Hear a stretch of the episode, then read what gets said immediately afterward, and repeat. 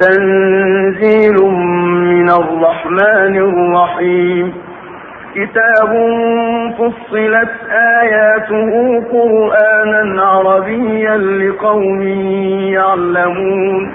غريب القرآن. برنامج أسبوعي يقوم بتوضيح بعض الألفاظ القرآنية الغريبة وبيان معانيها. إعداد وتقديم الدكتور محمد بن عبد الرحمن سبيهين البرنامج من إخراج عبد الملك عبد العزيز البشر. بسم الله الرحمن الرحيم. الحمد لله رب العالمين وأصلي وأسلم على نبينا محمد وعلى آله وصحبه أجمعين. أيها المستمع الكريم أيتها المستمعة الكريمة السلام عليكم ورحمة الله وبركاته. أحييكم في برنامجكم غريب القرآن. هذا البرنامج الذي يتناول ألفاظا من كتاب الله العزيز. نوضحها ونبين ما فيها ونقرنها بشيء من كلام العرب الفصحاء في شعرهم ونثرهم لإجلائها. وقد كان المقام قد توقف بنا عند مادة الغين والواو واللام. وذلك قوله تعالى في سورة الصافات لا فيها غول الغول هنا غيبوبة العقل. وأصله إهلاك الشيء من حيث لا يحس به ومنه اغتاله وقتله غيلة إذا قتله من حيث لا يشعر به. قال السدي أي لا تغتال عقولهم, عقولهم ولا تغتال الخمر عقولهم أي لا تذهب بها. وقيل الغول الصداع والتدويم في الرأس. ويقال غالت الخمر فلانا إذا شربها فذهب ذهبت بعقله. أو بصحة بدنه. وإنما نفى الله تعالى عنها الغول لما نبه عليه من وصف خمر الدنيا في قوله وإثمهما أكبر من نفعهما.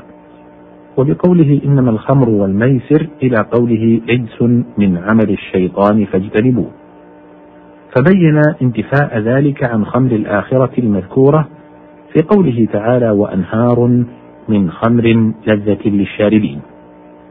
وأما خمور الدنيا فليست بلذيذة الطعم وإنما يتلذذون بها لما تغيب من العقول المقتضية للنظر في العواقب وكلما قل العقل قل الهم. والغول شيء يزعم العرب أنه يهلك الإنسان في البرية وأنه يتراءى له ويتلون حتى يتبعه فيهلكه. وذكروا ذلك في أشعارهم وأكثر منه. قال كعب رضي الله عنه فما تدوم على حال تكون بها كما تلون في أثوابها الغول. وقد بالغ بعض الشعراء فقال في نفيها الجود والغول والحنقى ثلاثتها أسماء أشياء لم تخلق ولم تكن. وقد جانبه الصواب في نفي الجود فإنه خلق وكان. فالغول والغول يقعان على معنيين متقاربين أحدهما البعد والآخر الإهلاك. وتحقيقه أن الغول مصدر والغول اسم كالغسل والغسل. الغين والواو والياء. قال الله سبحانه وتعالى في سورة الشعراء والشعراء يتبعهم الغاوون هو جمع غاو وهو الضال المنهمك في ضلاله لا يرده شيء. يقال غوى يغوي غيا والأصل غويا فأدغم كطيا مصدر طوى. وقوله سبحانه وتعالى قال الذين حق عليهم القول ربنا هؤلاء الذين أغوينا أغويناهم كما غوينا. إعلام منهم بأن قد فعلنا بهم غاية ما كان في وسع الإنسان أن يفعل بصديقه ما يريد لنفسه. فقالوا أفدناهم ما كان لنا وجعلناهم أسوة أنفسنا. أيها المستمع الكريم ثم مادة الغين والياء والباء من برنامجكم غريب القرآن. وذلك قوله تعالى في سورة البقرة الذين يؤمنون بالغيب. الغيب مصدر غاب يغيب ضد حضر يحضر. والمراد يؤمنون بأخبار الغيب كأخبار البعث والنشور والصراط والميزان والحوض والجنة والنار وعذاب القبر وفتنة منكر ونكير ونحو ذلك مما ورد به الكتاب العزيز والسنة الصحيحة.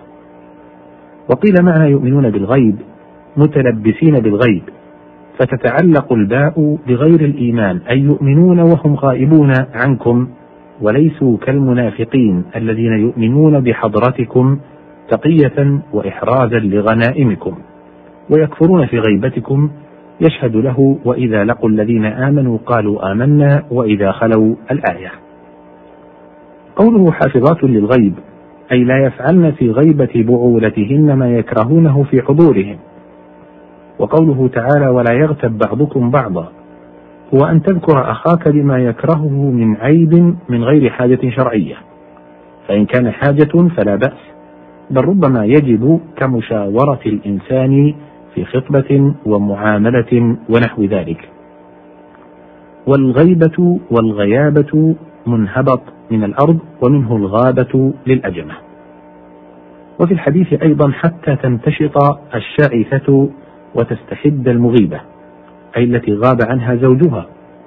وفي حديث أبي بكر الصديق رضي الله عنه أن حسانا لما هجا قريشا قالت لشتم ما غاب عنه ابن أبي قحافة يعنون أن أبا بكر كان عالما بالأنساب والأخبار وهو الذي علمه. وكان أبو بكر عالما بالأنساب يدل له ما روي عنه عليه السلام في قوله لحسان سله عن معايب القوم الغين والياء والثاء. قال تعالى في سورة الحديد كمثل غيث أي مطر والغيث يقال في المطر والغوث في النصرة. قال ذو الرمة سمعت الناس ينتجعون غيثا فقلت لصيدح انتجعي بلالا. واستغثته طلبت الغيث أو الغوث منه فغاثني. غاثني من الغيث وأغاثني من الغوث. وقوله تعالى فيه يغاث الناس من الغيث ليس غير. وقوله فاستغاثه الذي من شيعته هو من الغوث ليس غير الغيم والياء والضاء قال تعالى في سورة آل عمران والكاظمين الغيظ. الغيظ أشد الغضب وهو الحرارة التي يجدها الإنسان من ثوران دم قلبه فهو أخص من الغضب. فكل غيظ غضب وليس كل غضب غيظا. وقوله تعالى سمعوا لها تغيظا وزفيرا. أي سمعوا لجهنم غليانا وأزيزا كما يسمع ذلك من غليان القدر. وقوله تعالى تكاد تميز من الغيظ. قيل أي من شدة الحر. والمعنى تكاد ينفصل بعضها من بعض من شدة حرها غيظا على الكافرين. يقال تغيرت الهاجرة إذا اشتد حرها. قال الأخطل لدن غدوة حتى إذا ما تغيظت هواجر من سفيان حام أصيلها. وقد غضته فهو مغيظ قالت قتيلة بنت النضر بن الحارث ما كان ضرك لو مننت وربما من الفتى وهو المغيظ المحنق. في قصيدة تخاطب بها رسول الله صلى الله عليه وسلم. الفاء والهمزة والدال. قال الله تعالى في سورة النحل وجعل لكم السمع والأبصار والأفئدة. هو جمع فؤاد.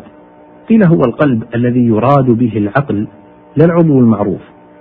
وقال بعضهم الفؤاد كالقلب لكن يقال له فؤاد إذا اعتبر فيه معنى التفاؤد أي التوقد.